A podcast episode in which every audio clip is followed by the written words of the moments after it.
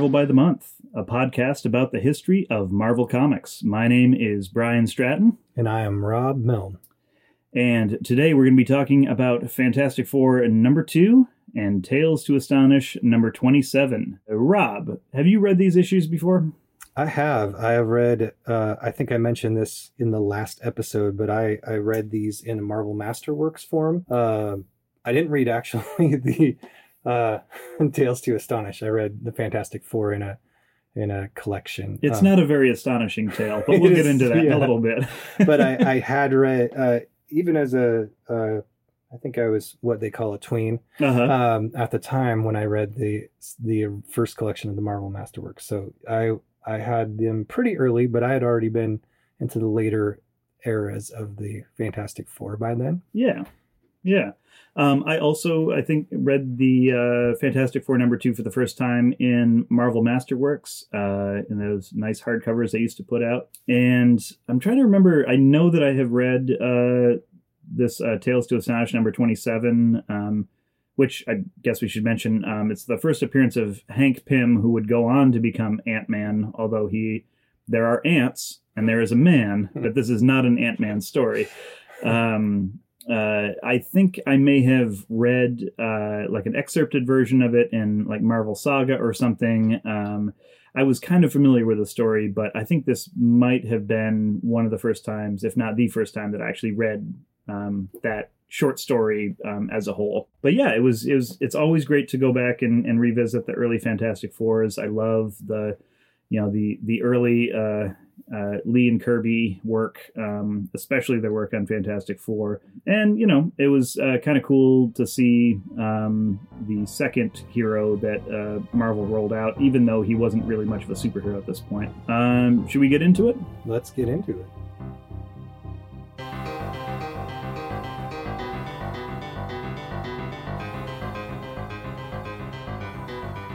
So, Fantastic Four number two, this is the first appearance of the Skrulls from outer space. Um, if you are not familiar with the Skrulls, they are shape shifting aliens. They were established very early on, obviously, as a Fantastic Four villain, although they would go on to basically fight just about everyone in the Marvel Universe. Um, and then, much, much, much, much later, uh, the entire uh, Secret Invasion saga revolved around them, um, where they were infiltrating uh, the Marvel heroes and and replacing them one by one. So we begin with some uh, with the question, "What is happening here?" We see Benjamin J. Grimm uh, swimming towards a, a platform, uh, like an oil platform.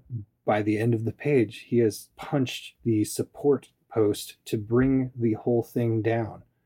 And uh, don't worry, everyone is getting away in the boats, but uh, they also see him swimming away. Mhm. So they've flagged him as, for some reason, a vandal willing to knock down an oil platform.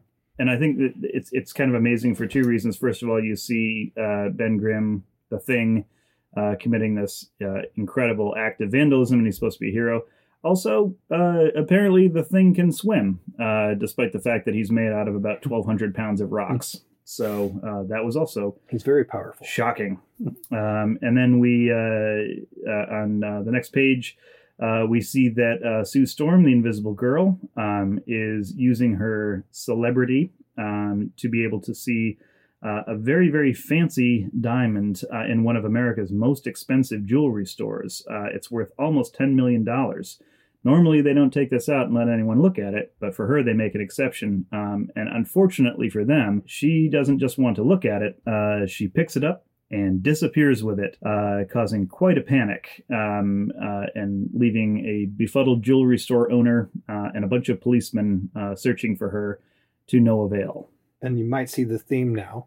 As we uh, move forward, there's an unveiling of a priceless statue that that's took five years to carve out of solid marble. And the Human Torch, who we thought last issue all of these people were heroes, flies in again in a terrible act of vandalism, melting the marble statue with his incredible heat and flies off laughing. What the hell? Uh, and then finally, just to round this out, we see uh, at a power plant in the heart of the city Uh, a workman who's uh, standing by uh, sees an arm snake in through the window. He sorts out pretty quickly it can only belong to Reed Richards, Mr. Fantastic. Uh, he pulls the lever that switches off all the power to the city and plunges it into utter darkness, um, which, you know, I would think that wouldn't be that difficult to reverse if it's just one switch. But anyway, it's pretty nefarious.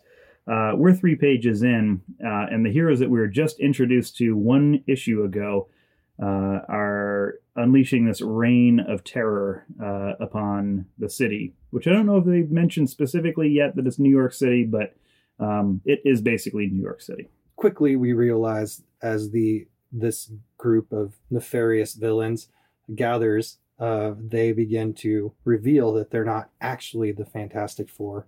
They want the nation hunting the Fantastic Four, so they've committed these acts. So they uh, then walk through how they pulled this off. Mm-hmm. Uh, And you have uh, the ersatz Ben Grimm. He had a concealed electronic detonator in his hand that he used to destroy the platform. It wasn't raw strength, uh, but he sure made it look that way. and instead of actually turning invisible, the the invisible girl woman turned very small, just shrank. Yes, and uh, the fake human torch used uh, a jetpack and a low velocity thermal bomb to destroy the statue and appear to be a flying, flaming human. The person impersonating Reed turns out they didn't need anything special because they're a shape shifting Skrull, bug eyed alien. So, yes, the whole uh, plan is uh, these nefarious aliens uh, whose mothership is orbiting the planet. Um, they want to destroy the Fantastic Four, but they don't want to do it themselves. They want to have humanity rise up uh, and turn against them. Something that the Marvel Universe establishes pretty quickly, um, considering this is literally the second Marvel comic uh, uh, of the what we would call now the Marvel Age of Comics. The newspapers uh, oblige uh, the Skrulls um, and uh, declare the Fantastic Four public enemies. Announce if there's a dragnet out for them. Um, this is it, it, This is much different than other superhero comics of the time, um, where it was just kind of taken on faith that if you showed up um, wearing your underwear on the outside of your clothes and uh, wearing a mask and cape, um, that you were a hero, and no one really questioned that. But as we see here, society at large does not hesitate uh, to take everything at face value, um, and they are very, very skeptical uh, about these so-called heroes. Yeah, and I think that gives, and this is page four. Yeah. Of, of the second issue. Yeah. And that's part of the uh, uh, realism would be a stretch, but uh, the more realistic view of this, the universe that's being created right now. So where are the actual Fantastic Four? Well, they're hiding out uh, in an isolated hunting lodge, and they're hearing uh, through the radio what's going on. They're aware uh, that they are public enemy number one. Uh, they don't know who's doing this, um, but they are um, certainly determined to get to the bottom of it. And everyone sort of reacts um, pretty in character. Um, Reed is obsessed with trying to figure out who's impersonating them and why. Johnny, uh, he doesn't really take it too seriously. Uh, he just figures Reed's going to figure it out, um, and then they'll take care of him. Ben is kind of a different story. he's he's starting with his usual bah. Says essentially, if they want to treat us like monsters, maybe I am a monster, and starts to trash things. Yeah. Pulls pulls a, a mounted bear head off the wall and chucks it through a window. that poor bear. It's like just insult to injury. And Reed wraps him up in his elastic arms and tries to calm him down. And sort of does. he sort of does, but the thing goes off on, you know, what is already a pretty familiar rant. You know, well, at least the rest of you are human. I'm hated and uh, I'm a rocky monster. And I'm going out to fight to smash. Yep. Uh, then we have a very quick recap of uh, how the Fantastic Four got their powers in case you came in on issue late. And then uh, it's time to figure out what we're going to do next. And it, this takes us to part two Prisoner of the Skrulls. Here we see that outside of the cabin, we have the United States Army surrounding this cabin, ready to capture the Fantastic Four. Uh, the FF uh, doesn't want to cause trouble. Um, they give in without a fight because, as Reed says, we don't plan to fight the whole U.S. Army. And he may just be speaking for three of them. I think Ben, if left to his own devices, might have done it, but he behaves himself. Uh, and the three of them are led uh, to a federal prison where they're each going to be put in a specially constructed private cell. And what do those cells look like? Well, Sue's looks like a cell. yeah, Uh, of course. she. I feel so. Yeah, we'll get into this in a little bit, but there's again being aware of time and place and context and all that. Uh, if if you're starting to kind of suss out that Sue Storm isn't given a ton of super interesting stuff to do, that's I think that's a fair knock uh, on it. Um, but uh, yeah, she uh, she's in her cell and she turns invisible. And Johnny's uh, in in asbestos room. hmm So, uh, so his flame can't do any damage. But he, uh, almost out of character for how quick-witted this is, Mm-hmm. realizes that there must be an air vent, and he quickly finds one in the floor. Yeah. So he's found the flaw. Like, immediately. yeah. Then basically the opposite of quick-witted. Uh he's he realizes that his cell is made of thick battleship steel but he's like yeah screw it. I'll just keep hitting it until it breaks. Um and he repeatedly shoulder blocks it uh, and you see the wall start to buckle. And uh, and Reed is in a totally empty cell. He figures because they're afraid he'll make anything he finds into a weapon. Uh, but he knows his body is weapon enough. hmm he is no Bruce Lee, but he has some powers. So he starts looking around for any weak spot, any imperfection, no matter how tiny, a loose rivet, perhaps. and how do they bust out of this prison because you can probably guess you know we're only on page nine they're probably not going to spend you know another 15 pages just sitting around in jail. Um, and also we got Skrulls to deal with. So uh, first we'll check in with sue. Um, a couple soldiers bring her her meal. They open the door and say where is she they couldn't possibly have anticipated that she might have disappeared, but disappeared is exactly what she does, and she rushes out past them, and uh, they blow the whistle and sound the alarm, but they are prevented from chasing after her immediately because Johnny has gotten through that one small air vent was enough for him to burst into flames. And so he could burn through his asbestos cell as what it looks like. He's melted through the, the side. And speaking of bursting, as Ben hypothesized, even steel will shatter if you pound at it long enough, and he never gets tired. So he smashes through and warns the soldiers to get out of the way or he's going to trample them. And then these, and then you see uh, the weirdest thing.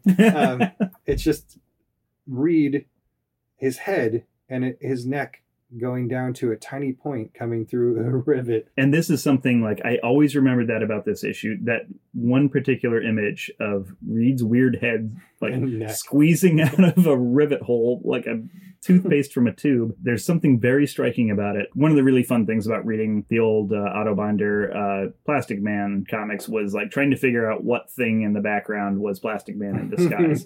but those were always really goofy. I mean, they were really they were meant to be, you know, they were a a kiddie comic, um, and that was kind of part of the fun of it.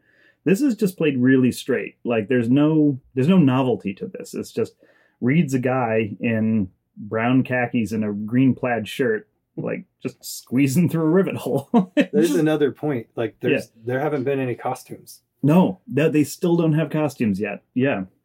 Um, and won't for a little while longer. But that doesn't stop them from from being super and uh, busting out of the prison. Um, Johnny basically torches the place. They steal a helicopter and make their escape. They're free, but for how long?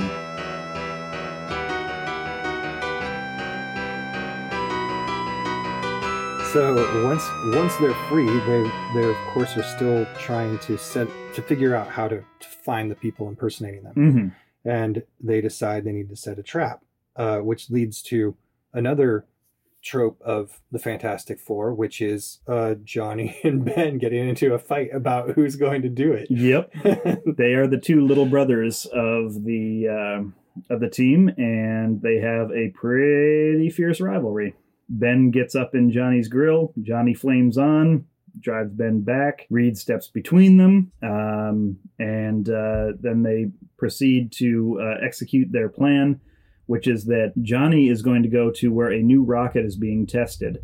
Um, and he's going to uh, demolish um, the launching platform uh, as the Human Torch because he knows a it won't hurt anyone, and B, it'll be enough to hopefully convince uh, the people who are impersonating them uh, to come out of hiding um, and trick them into seeing him as one of them. So turnabout being fair play. Spoiler: It works. It works. uh, he jumps into a car with what looks like Reed and Sue and says, If I didn't know better, I'd swear you were Susan Storm and Reed Richards, two of the Fantastic Four. And Sue says, Well, that's who we're supposed to be, isn't it? And then they take them to the aliens' headquarters. Yes. But then uh, once they get there, uh, the aliens suss out pretty quickly that Johnny is the actual human torch. Uh, they try to stop him, but not before he can fire his Fantastic Four flare gun out the window and then uh, flame on and keep the Skrulls busy uh, while the rest of his teammates uh, bust down the door and confront them.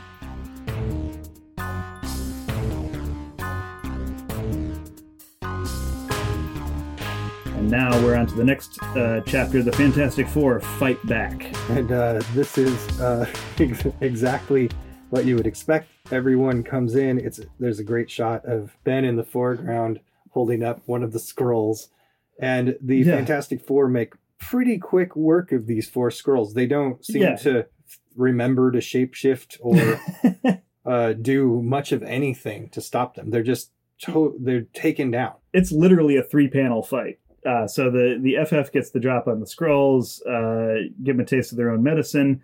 Uh, Reed is trying to get him to talk. They refuse. So then Ben picks up a desk, a Big desk, a real big, like one of those those those real heavy oaken I want to say 1960s. credenza. I don't know exactly. and he's uh he's ready to just smush these guys into green paste. Uh, once again, it's Reed with the elastic arm wrapping up Ben, trying to get him to you know not have murder on his conscience. Uh, but it's enough to freak out the Skrulls, uh, and they they spill the beans on the whole plan. Um, their invasion fleet is waiting uh, up above the atmosphere. Um, they're going to attack as soon as the Fantastic Four have been dealt with by human authorities. And uh, Reed decides that if the Skrulls are going to impersonate the Fantastic Four, then the Fantastic Four are going to impersonate the Skrulls. And that's much more cost effective than trying to destroy a space fleet. They quickly find out that the Skrulls' secret spaceship is disguised as water tower Yeah. on top of the building. So there's a scene of them, of the Fantastic Four just climbing a ladder on an old water tower on the building, which then rockets into space. Yeah. it's pretty whimsical. And I actually love the commitment to deception. Uh, like this is the Skrulls' mo, and everything is consistent with it. So you know, no, they don't have like an invisible ship or a hidden ship. They have something disguised as something else, which is very on brand So for the Skrulls. Scrolly. Yeah, Uh, so they go to the mothership. They're they're still posing as the Skrulls that were there. They say they can't turn back. They they need to go back to the planet and that they shouldn't invade the planet. And they give them proof. yes, and that proof is uh, images that Reed clipped out of uh, Strange Tales and Journey into Mystery. So. Um, it's pretty meta. Uh, I think this is also like one of the first times that a comic book has referenced comic books as existing in its own universe. Um, and specifically, these are Marvel comics, so it gets into this kind of weird recursive thing. Um, I think it, uh, Captain America's original secret identity is as a comics artist who draws the Captain America Right, comic. yep. So. Um, yeah, so like Marvel Comics does exist in the Marvel universe, um, which is kind of awesome. Um, and so Reed shares these clippings of uh, monster mags, all of which were drawn by Kirby, of course. And he has, you know, these giant lava beasts and giant ants and all sorts of things. Um, and I guess the the Skrull commander, uh, who is never seen, you know, pulp comics before, uh, he is sufficiently convinced that you know these things actually exist on Earth, and he wants nothing to do with this planet if that's the kind of thing that they're going to have to go up against. So before they leave, he says, uh, asks them to unmask. The Reed insists that they can't. They must stay behind and remove all evidence of their presence.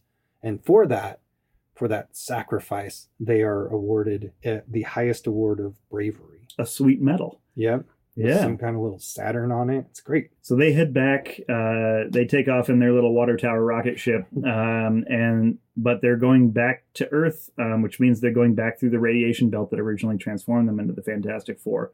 Um, everyone's a little apprehensive, but Ben really freaks out because he didn't have such a great time the last time they went through this. And uh, he can feel himself changing. And what he doesn't realize uh, at this moment is that he is changing, but he's changing back into his human form. Um, and he, they land on the Earth, which takes us to the next chapter the Fantastic Four captured.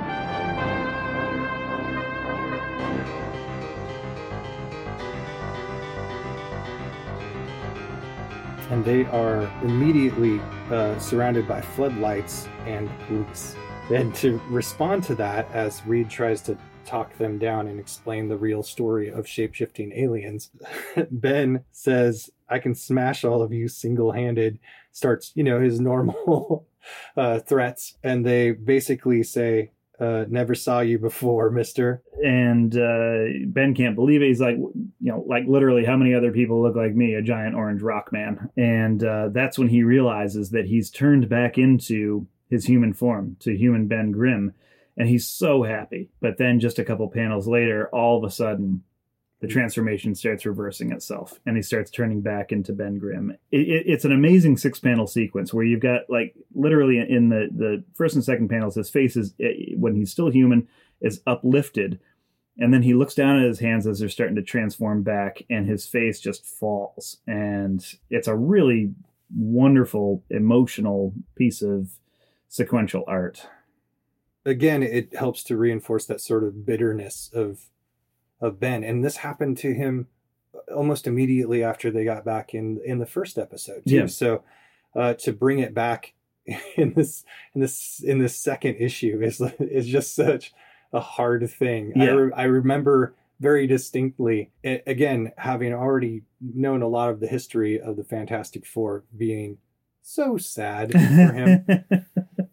I think there's there's um there's no mystery to why Ben Grimm wound up being such a fan favorite early on in the Marvel universe is that there's tremendous emotional resonance to the character.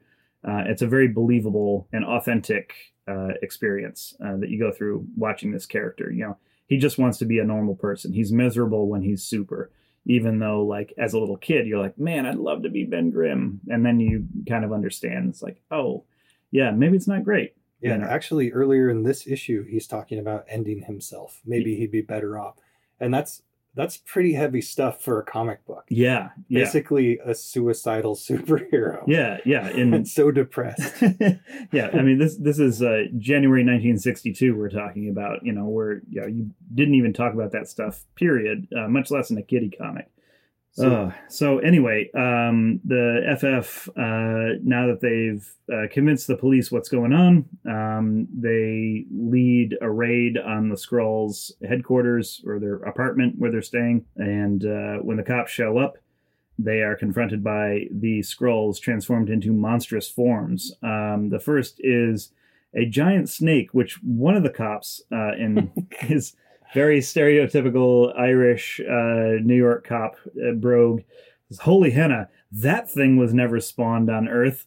And it's like, dude, it's a giant snake. I mean, it could have, it really could have been. I mean, It's- it's unusual for sure, but I mean, like, don't jump to alien immediately. right, it's possibly earthly. I think they were aware of giant snakes at that point. Science had reached that point. yeah. Uh, and then a giant metal monster, like spiked metal monster, pops out. And that, okay, all right. You know, maybe that might be and proof of, you know, alien life here.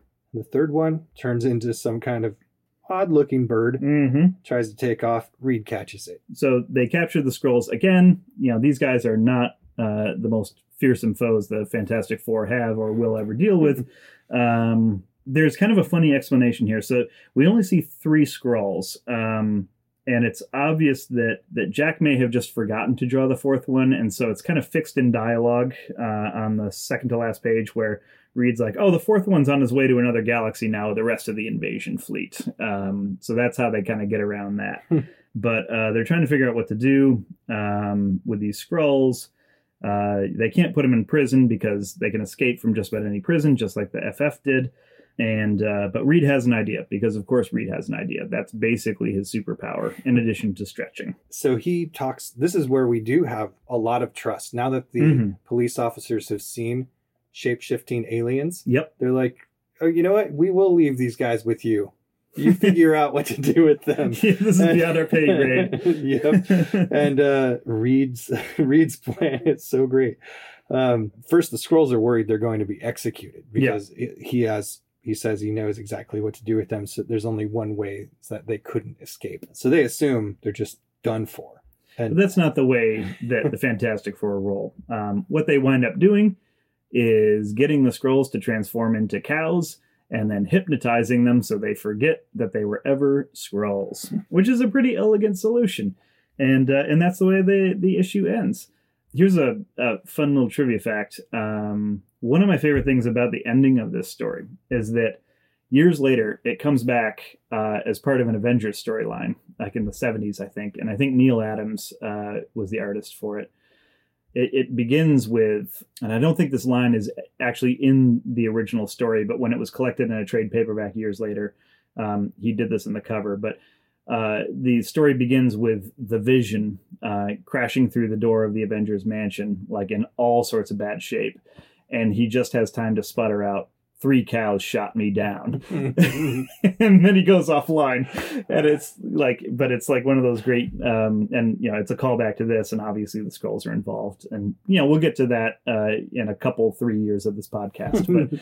But, um, Stick around. yeah, but uh, yeah, I mean, I just love the fact that you know this is um, this story has resonance years later, not just in that Avengers storyline, but also, I mean, the Skrulls just wind up being uh, a great recurring villain time and time again.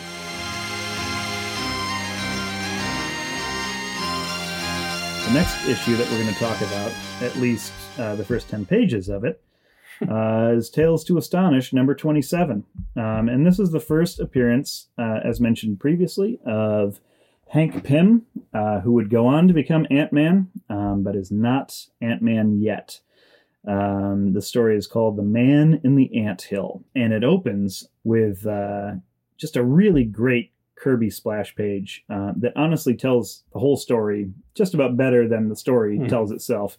Uh, where you've got a tiny little Hank Pym at the bottom of the page uh, inside of an ant hill uh, with just an army of ants uh, chasing after him, and it looks like there's absolutely no escape.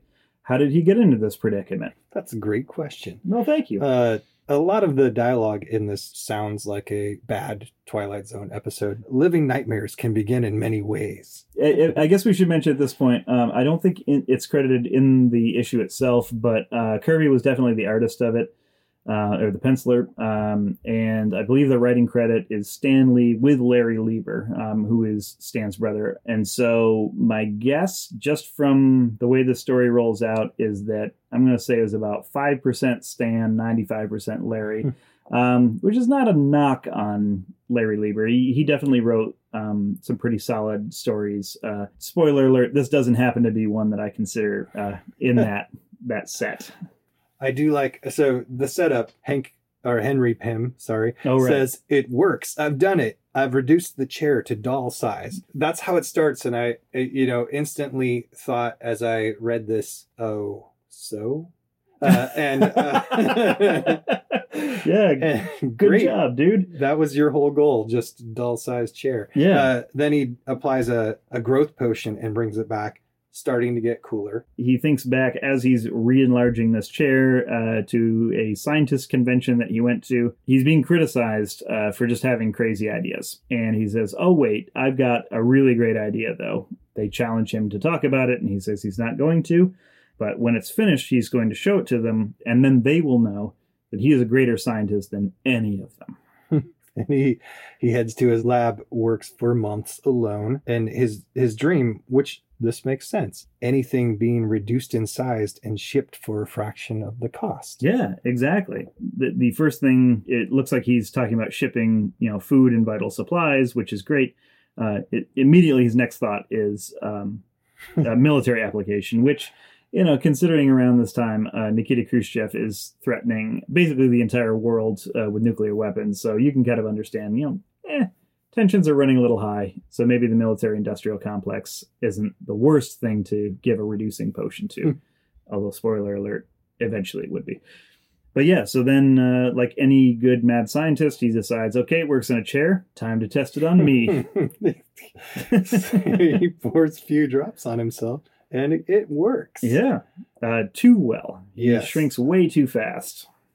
And uh, I mean, it doesn't look like he planned on being even as small as the chair was. No, Um, and he is very quickly much smaller, and he stumbles through the open door to the outside, which I imagine is like a football field of stumbling. right? But he yeah. does it. and uh, he gets chased by some ants, and so to escape them, he decides to run into an anthill. uh, he tumbles and he falls into honey, which, according to Hank, uh, ants store for food.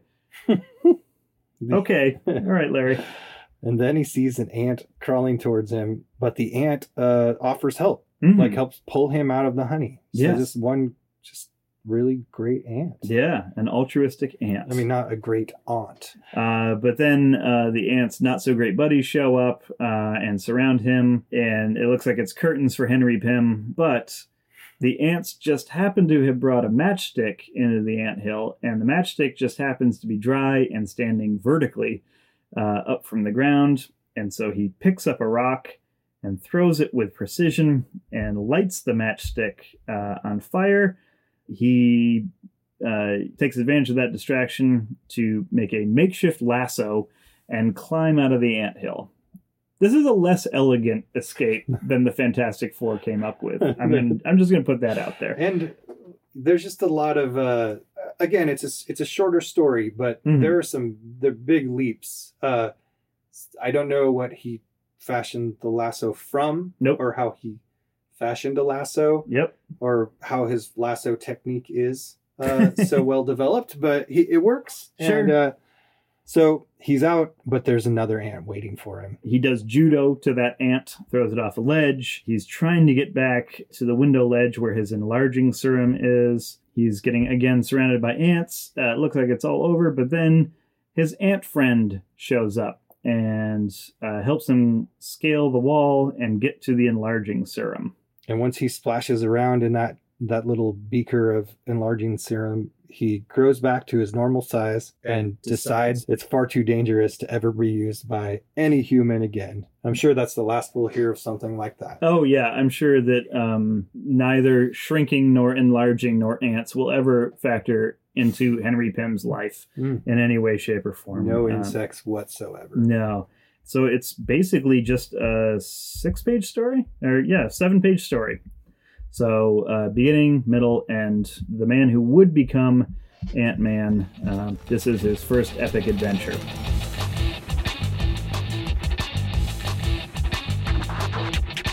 What do you think uh, held up really well from these uh, these issues? From let's talk about uh, Fantastic Four number two first. For me, it's uh, a couple of things. The that fear among the humans is is a piece of the Marvel universe that I've always adored, and of course, really hits its stride in just a couple of years after this. And uh, but the fact that they live in a world where people recognize their power and fear it Mhm. seems much more real, even to a kid. Like Sure. you, you understand that's weird, and people don't necessarily like it, and so trust isn't just immediately given. Oh, you seem mighty.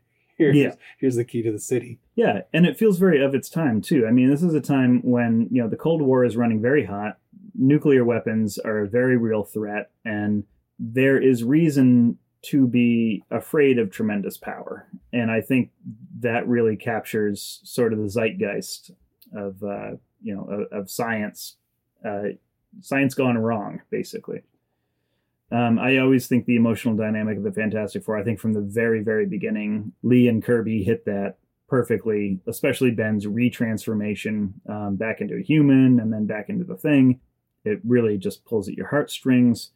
And uh, I I really like the Reed's solution about what to do with the Skrulls. Um, you know, he, he doesn't fire them off into space. He doesn't, you know, bury them at the bottom of the sea. He gets them to change into something harmless and then hypnotizes them into thinking that they've always been that. Like it's kind of a cool solution. and Um, it, it seems like something that you they would do in a in a movie uh, of the 70s or something when they So they're like, yes, there's a space fleet, and they should go Mhm. destroy them, and then they're going to need to deal with these shape shifting prisoners on Earth. So, but we can't afford the budget to have somebody go up and blow up a bunch of spaceships, and you know, uh, so, but it's really actually just a a humanistic solution Yeah. and and uh, humane solution. So they come up with a way to drive away a space fleet and keep some prisoners that could not be held with just some quick, simple thinking. Yeah. And it it is kind of silly, but the logic, as funny as it is, is internally consistent. So like it holds up. It's Yeah. you're not just you know pulling things out of thin air or contradicting something that you had uh, earlier in the story.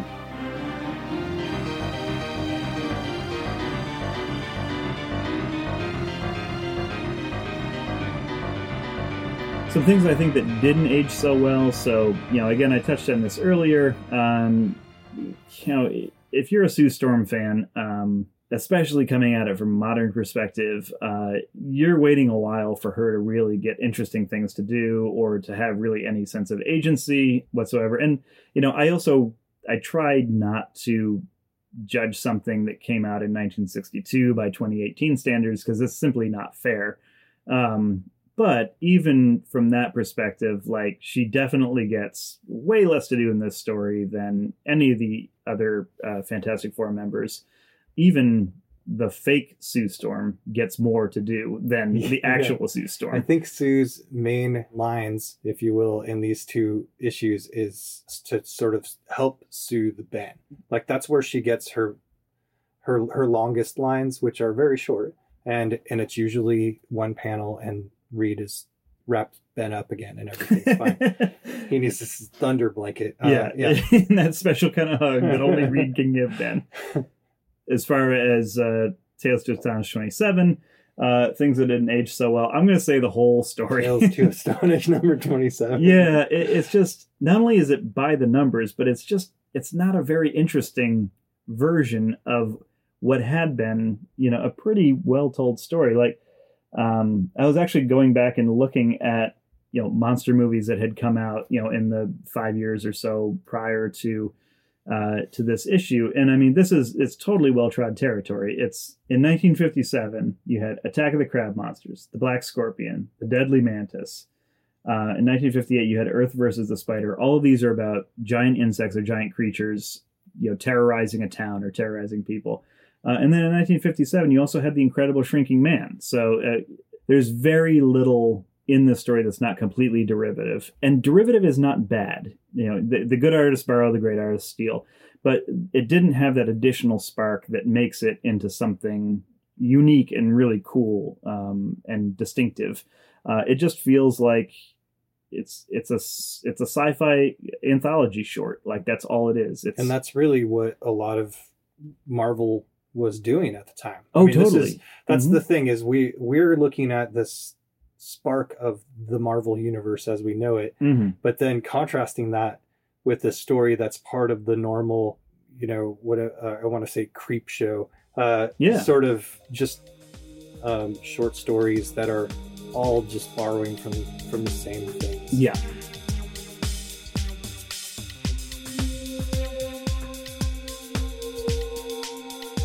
So, Rob, if you had to pick uh, a panel to uh, jump out at you um, for this month, um, what what is one that really stuck with you?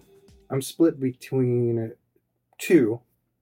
I have a, a brother who's one year or, or year and a half younger than me. We just Mhm. argued about Hulk or the Thing. Thor Sure. wasn't even in the equation for who the strongest was, uh, and he was just like a Goldilocks god. He's we were we were busy yeah. with this these monsters, yep. and uh, and I was a big Thing fan.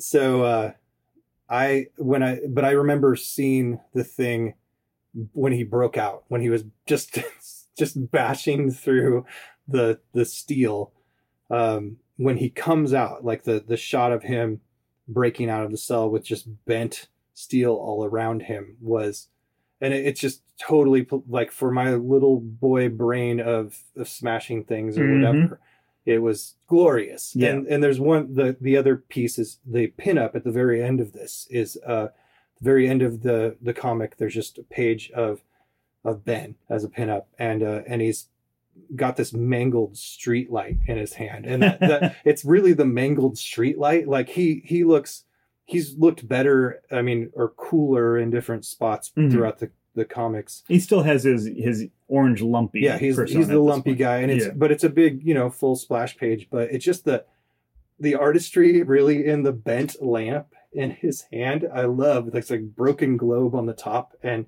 uh, and I I remember that from the first time I read it. So those two really stuck out to me. They're not super meaningful, but they're uh, they I just loved them when Yeah. I was a kid. Oh, I mean, Kirby doing destruction is it's what he was born to do. Um, this is before we get Cosmic Kirby, which is the best Kirby. But uh, but yeah, Kirby just drawing his guys, tearing stuff up uh, is just about as good as it gets. Um, and Kirby drew both of these issues, um, and so my panel of the month. So despite the fact that I really didn't care for the story all that much, I really do think the first panel, which is a full page splash of uh, of the ant hill uh, with uh, Henry Pym uh, escaping or trying to escape from these these ravenous ants. Um, I actually think that's the thing that stood out to me most from reading um, the stuff for this month um, for uh, January '62. Um, again, only because I think it tells the story as well or better than the story tells itself. And also, there's there's no words on this page except for the title of the story, "The Man in the Ant Hill." There's no exposition. It's just Kirby getting to do what Kirby does best, which is you know just tell this really big story and and uh, with you know kind of the dynamic flow uh, and uh, to the page. Um, it's great. I love it. I, Um, I think you're right. That's like I don't know how there's maybe 40 ants on Yeah. this uh, page, but they're coming through the tunnels and it's crazy. Thanks for joining us. This was uh, Marvel by the Month for uh, January 1962. If you want to follow us on the social medias, uh, there's places you can do that. You can get us at Instagram at Marvel by the Month, on Twitter at Marvel BTM, because Marvel by the Month was too many characters. uh, and uh, you can find us uh, at facebook.com slash Marvel by the Month. Um, hit us up there. We post our panels of the month and uh, all sorts of stuff. Uh, let us know what you thought of these issues. Let's have a little book club going. Um, it's great stuff. This has been Marvel by the Month. My name's Brian Stratton, And I'm Rob Miller. and please join us for next month, next week.